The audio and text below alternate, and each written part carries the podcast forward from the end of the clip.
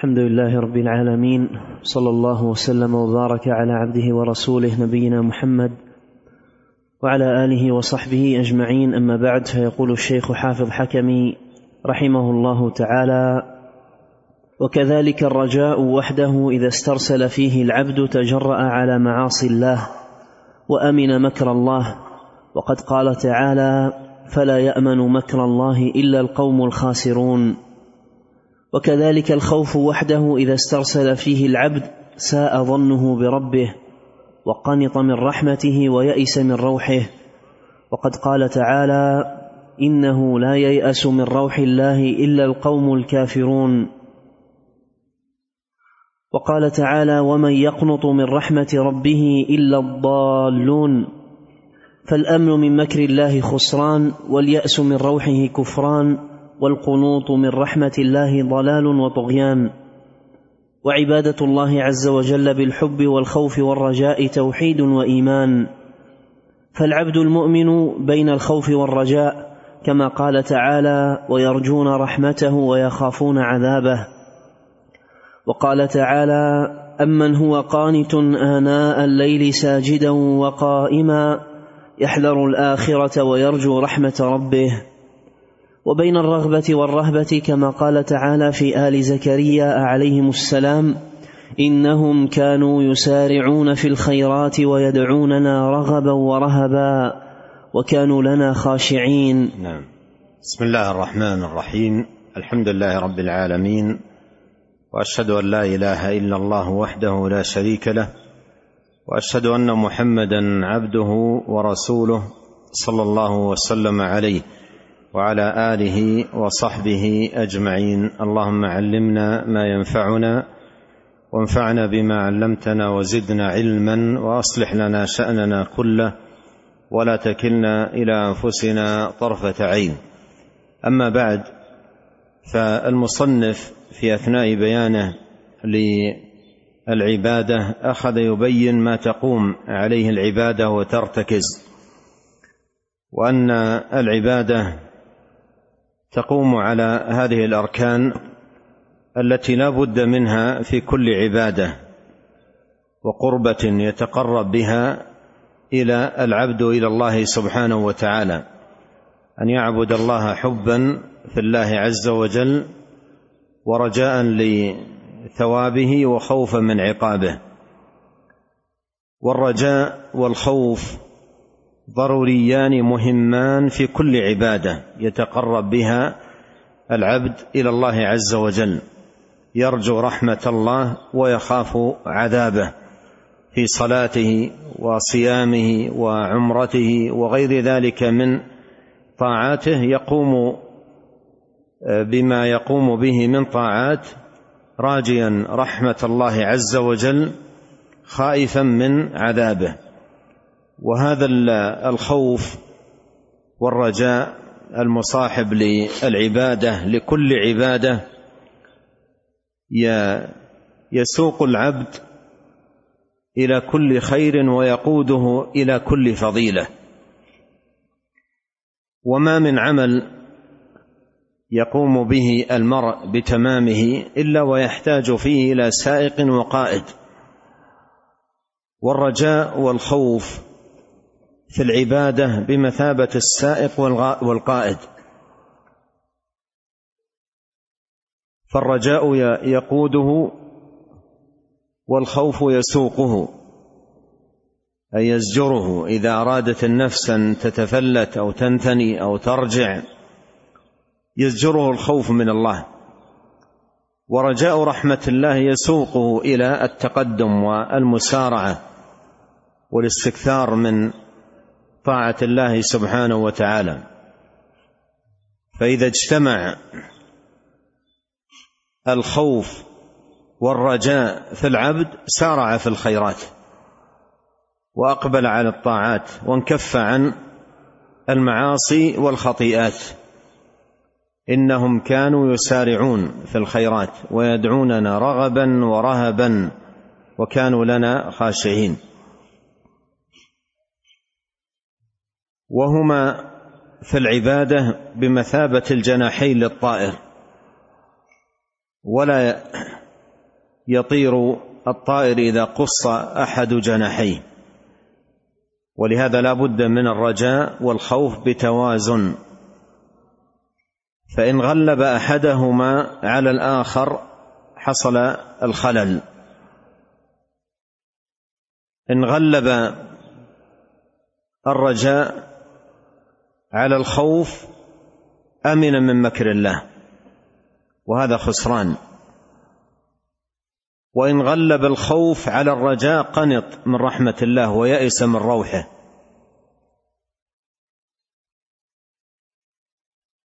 وهذا كفران. ومن يقنط من رحمة ربه إلا القوم الكافرون.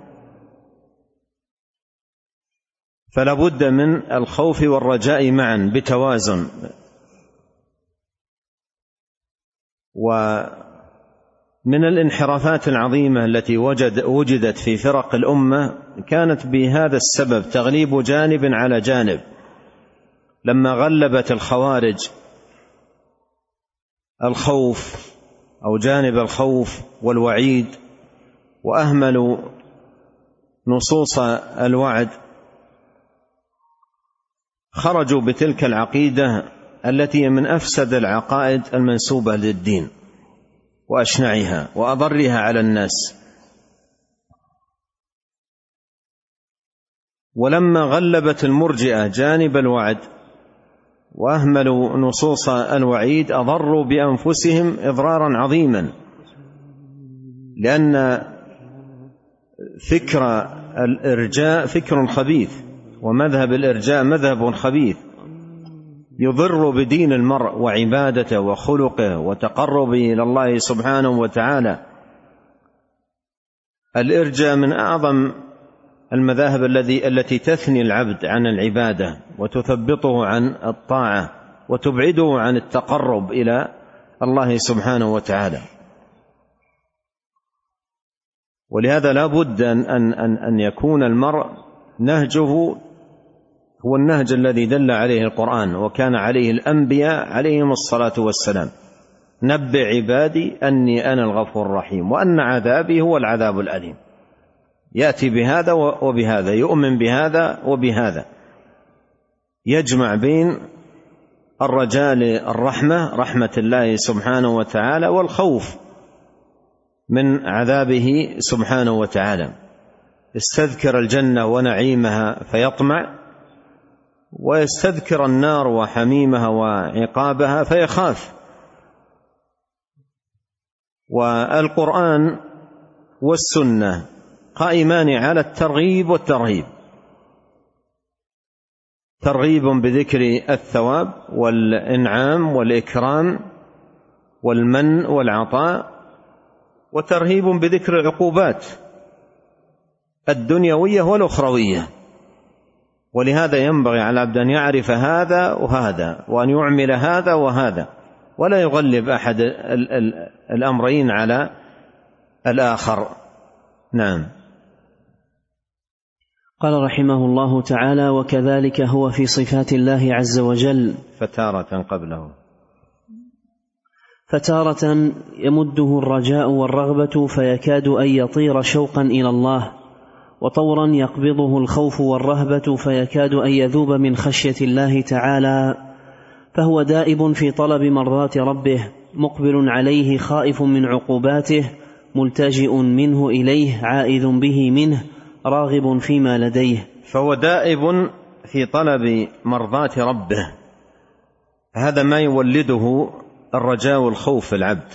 إذا اجتمع فيه الرجاء والخوف تولد من ذلك الدأب في مرضاة الله والمسارعة في الخيرات والمداومة على الطاعات والتقرب إلى الله سبحانه وتعالى ما دام مجتمعا فيه أو جامعا بين الرجاء والخوف. ولهذا يقول الشيخ رحمة الله عليه فتارة يمده الرجاء والرغبة. يمده الرجاء والرغبة. وتارة نعم تارة يمده الرجاء والرغبة وطورا يقبضه الخوف والرهبة. يمده الرجاء فيسارع ويقبضه الخوف والرهبة في في فيكف ويبتعد عن ما يغضب الله الله سبحانه وتعالى من فعل محرم أو ترك واجب. نعم. قال رحمه الله تعالى وكذلك هو في صفات الله عز وجل لا ناف ولا مشبه وفي أفعال العباد لا جبري ولا قدري وفي أصحاب رسول الله صلى الله عليه وسلم وأهل بيته ليس بذي النصب ولا التشيع وفي الوعد والوعيد ليس بخارجي ولا مرجئ فدين الله بين الغلو والجفاء والتفريط والإفراط وخير الأمور الأوساط. نعم لما ذكر رحمه الله تعالى وسطيه أهل السنة والجماعة في هذه المسألة بعينها أتبع ذلك بأمثلة مبينا من خلالها أن أهل السنة وسط في أمور الدين كلها بين الغلو والجفاء والإفراط والتفريط والزيادة والنقصان وخيار الأمور أوساطها لا تفريطها ولا إفراطها وكذلك جعلناكم أمة وسطا. فالتوسط والاعتدال في الأمور بين الغلو والجفاء هو دين الله. دين الله وسط. دين الله وسط بين الغلو والجفاء والإفراط والتفريط. وأهل السنة نهجوا هذا المنهج الوسط لأن دينهم متلقى من الكتاب والسنة كتاب الله وسنة نبيه عليه الصلاة والسلام. فهم وسط في كل أمور الدين العلمية والعملية بين الغلو والجفاء والإفراط والتفريط. والشيخ رحمه الله تعالى ذكر أمثلة على ذلك منها في باب الصفات. انهم وسط بين النفاة والمشبهة. النفاة الذين ينفون صفات الله.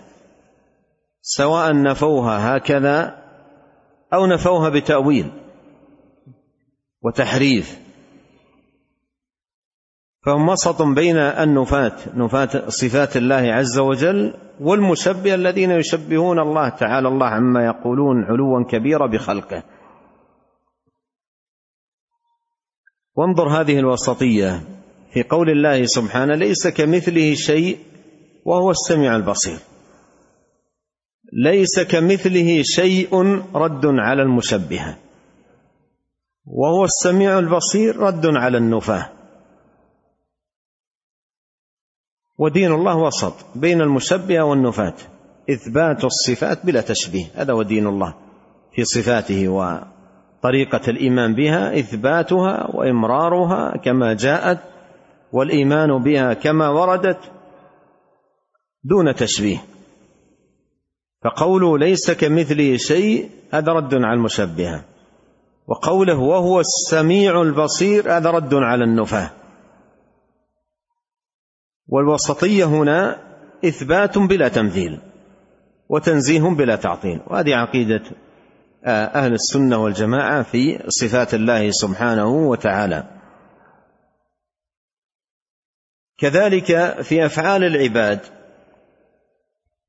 في أفعال العباد أفعالهم أي عموما من طاعات أو معاصي.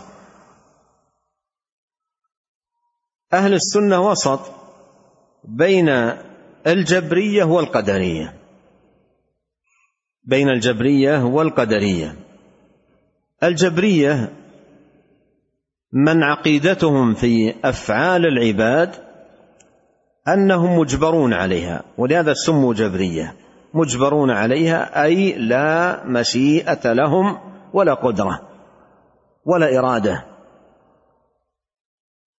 ويصفون العامل كالورقة في مهب الريح. يصفون العامل بأنه كالورقة في مهب الريح. لا مشيئة له ولا اختيار.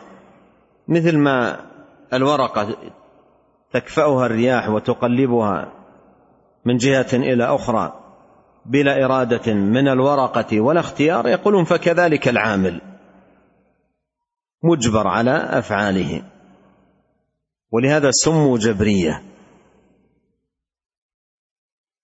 وعلى النقيض من هؤلاء القدرية النفاة.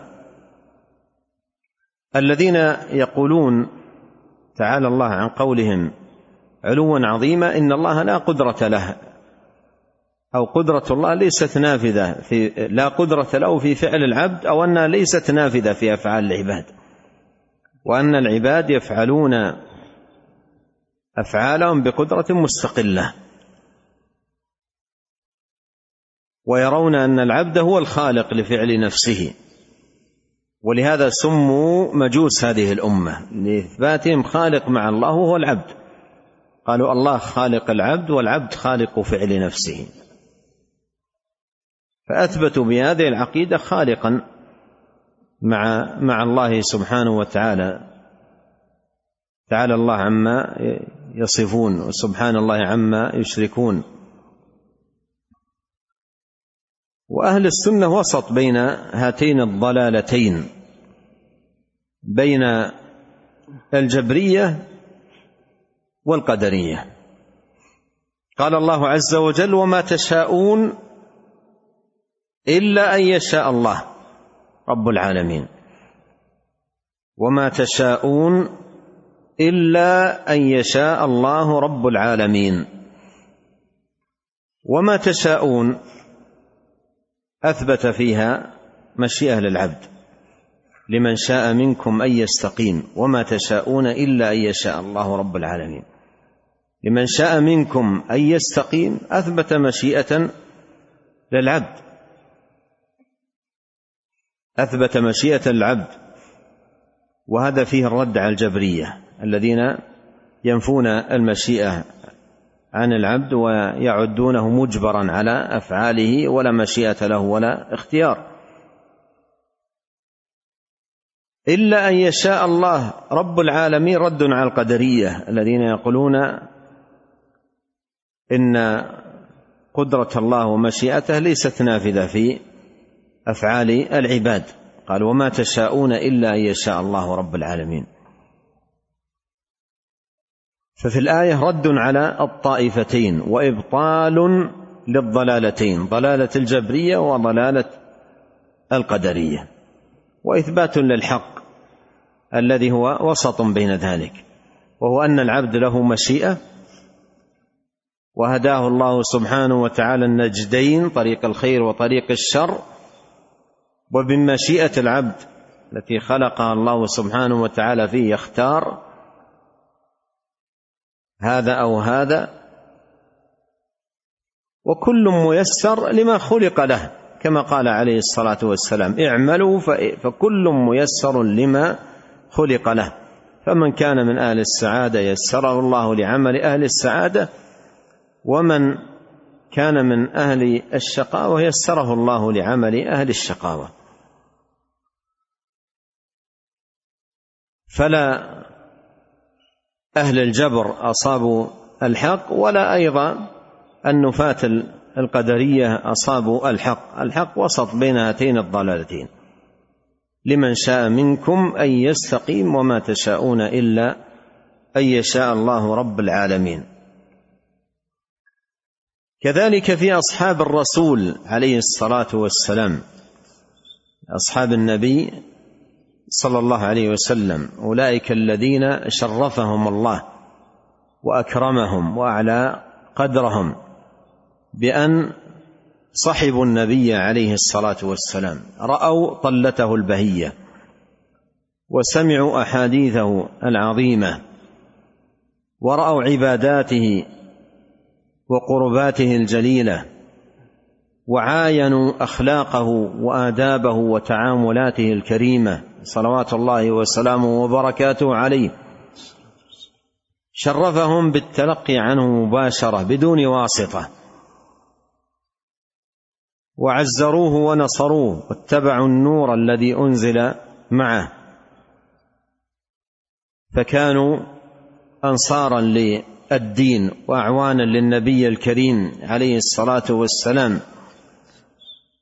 فهؤلاء رتبتهم علية ومكانتهم رفيعة.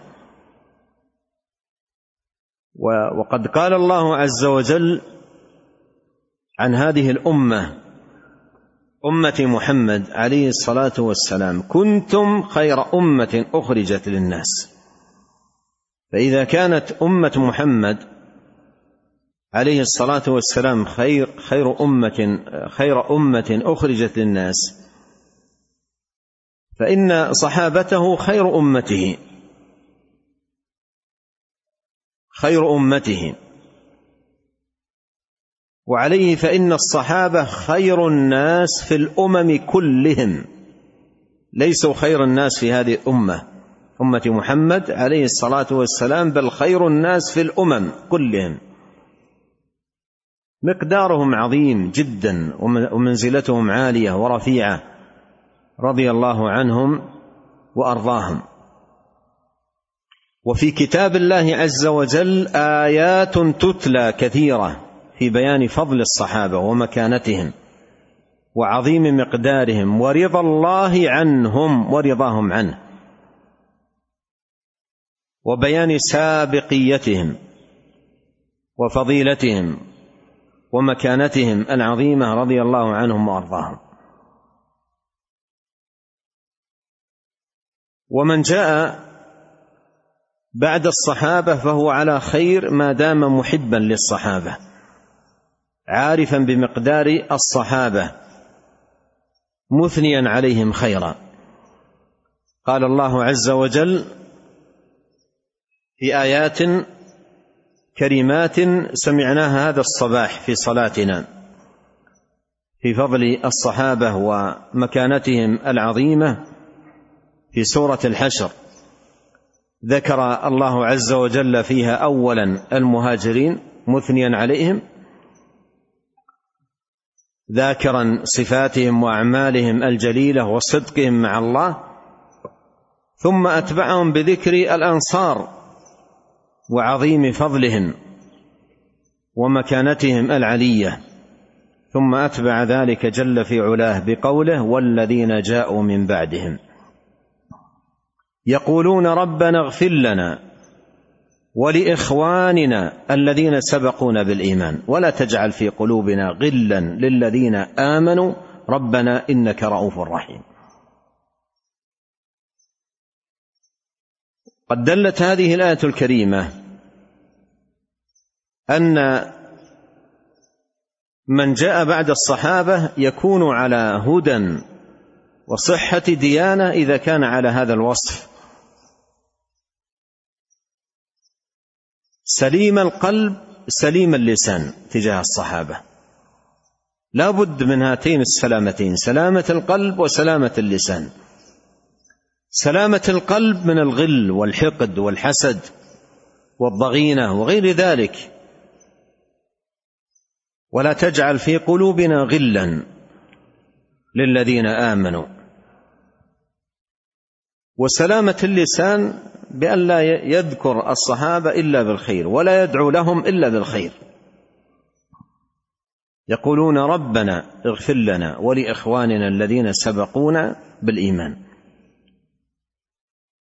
والذين جاءوا من بعدهم يقولون ربنا اغفر لنا ولإخواننا الذين سبقونا بالإيمان. هذه سلامة اللسان. ولا تجعل في قلوبنا غلا للذين آمنوا. هذه سلامة القلب. لا بد من هاتين السلامتين تجاه الصحابة رضي الله عنهم كلهم. المهاجرين والأنصار والسابقين ومن بعدهم والكل وعد الله الحسنى. أزواج النبي عليه الصلاة والسلام وآل بيته رضي الله عنهم وأرضاهم وعموم الصحابة كلهم لهم هذا الحق العظيم. سلامة القلب وسلامة اللسان الثناء عليهم بالخير والذكر لهم بالخير والدعاء لهم بالخير. وأن يكون القلب نظيفا تجاه الصحابة محبا لهم عارفا بقدرهم وفضلهم ومكانتهم العظيمة.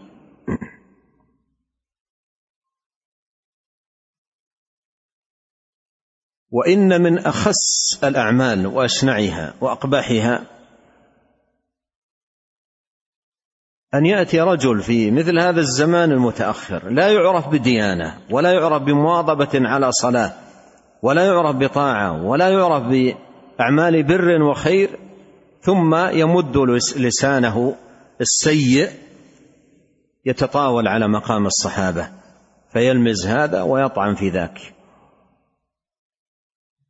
وهذا ما أضر إلا بنفسه وما أساء إلا إلى نفسه. فإن الصحابة رضي الله عنهم لا يضرهم شيء تطاول من تطاول على مقامهم. حتى إن أم المؤمنين عائشة رضي الله عنها لما ذكر لها قوم نالوا من بعض الصحابة فقالت رضي الله عنها كلمة عظيمة قالت إن الله عز وجل لما انقطع عنهم العمل ما أحب أن ينقطع عنهم الأجر لأنه إذا مات ابن آدم انقطع عمله. قالت ما أحب أن ينقطع عنهم الأجر بمعنى أن من يسب الصحابة ما ما أضر الصحابة بشيء لكنه لكنهم يأخذون من حسناته يأخذون من حسناته. وإن لم يكن له حسنات أخذ من سيئات من سبهم فطرحت عليه. كما في حديث المفلس الحديث المشهور. وما أعظم إفلاس من يسب الصحابة يوم القيامة؟ ما أعظم إفلاسه يوم القيامة؟ يوم القصاص. قال والذين جاءوا من بعدهم يقولون ربنا اغفر لنا ولإخواننا الذين سبقونا بالإيمان ولا تجعل في قلوبنا غلا للذين آمنوا. ربنا إنك رؤوف رحيم.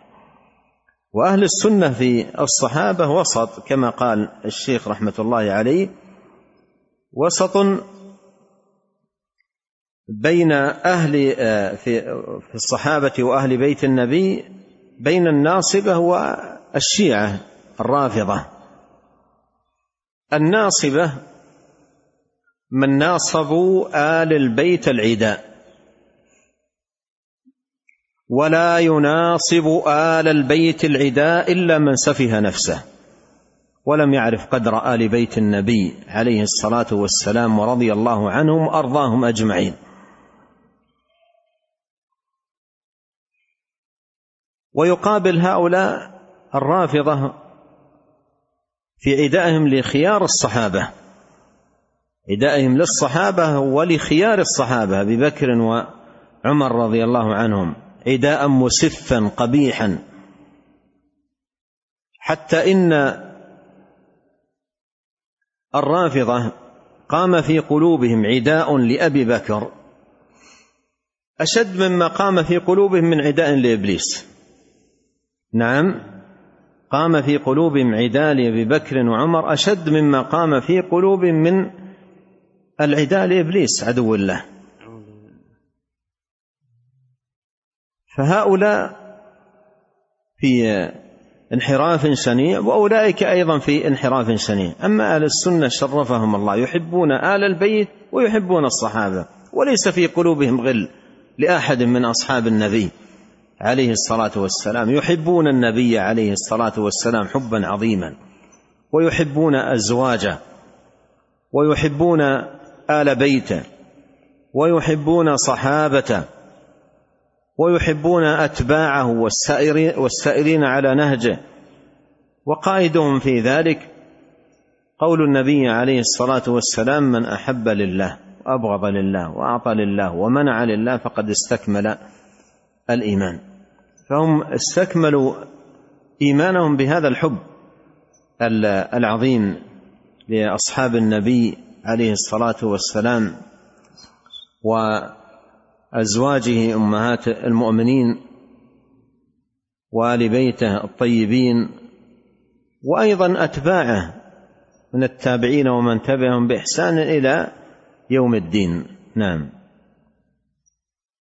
قال فدين الله. قبل ذلك قال وفي الوعد والوعيد ليس بخارج ولا مرجع. أي في باب الوعد والوعيد وسط بين الخوارج والمرجئه وهذا سبق بيانه. قال فدين الله بين الغلو والجفاء والتفريط والإفراط وخير الأمور الأوساط. خير الأمور أوساطها لا تفريطها ولا إفراطها. نعم. قال رحمه الله تعالى وللعبادة ركنان لا قوام لها إلا بهما وهما الإخلاص والصدق. وحقيقة الإخلاص أن يكون قصد العبد وجه الله عز وجل والدار الآخرة كما قال تعالى وسيجنبها الأتقى الذي يؤتي ماله يتزكى وما لأحد عنده من نعمة تجزى إلا ابتغاء وجه ربه الأعلى ولسوف يرضى. وقال تعالى من كان يريد العاجلة عجلنا له فيها ما نشاء لمن نريد ثم جعلنا له جهنم يصلاها مذموما مدحورا ومن أراد الآخرة وسعى لها سعيها وهو مؤمن فأولئك كان سعيهم مشكورا. وقال تعالى وما كان لنفس أن تموت إلا بإذن الله كتابا مؤجلا ومن يرد ثواب الدنيا نؤته منها ومن يرد ثواب الآخرة نؤته منها وسنجزي الشاكرين. وقال تعالى من كان يريد حرث الآخرة نزد له في حرثه ومن كان يريد حرث الدنيا نؤته منها وما له في الآخرة من نصيب. وقال تعالى من كان يريد الحياة الدنيا وزينتها نوفي إليهم أعمالهم فيها وهم فيها لا يبخسون أولئك الذين ليس لهم في الآخرة إلا النار وحبط ما صنعوا فيها وباطل ما كانوا يعملون. وقال تعالى يا أيها الذين آمنوا لا تبطلوا صدقاتكم بالمن والأذى كالذي ينفق ماله رئاء الناس ولا يؤمن بالله واليوم الآخر فمثله كمثل صفوان عليه تراب فأصابه وابل فتركه صلدا. لا يقدرون على شيء مما كسبوا والله لا يهدي القوم الكافرين. ومثل الذين ينفقون أموالهم ابتغاء مرضات الله وتثبيتا من أنفسهم كمثل جنة بربوة أصابها وابل فآتت أكلها ضعفين فإن لم يصبها وابل فطل والله بما تعملون بصير. وفي الصحيحين عن عمر بن الخطاب رضي الله عنه قال سمعت رسول الله صلى الله عليه وسلم يقول إنما الأعمال بالنيات وإنما لكل امرئ ما نوى فمن كانت هجرته إلى الله ورسوله فهجرته إلى الله ورسوله ومن كانت هجرته لدنيا يصيبها أو امراه ينكحها فهجرته إلى ما هاجر إليه.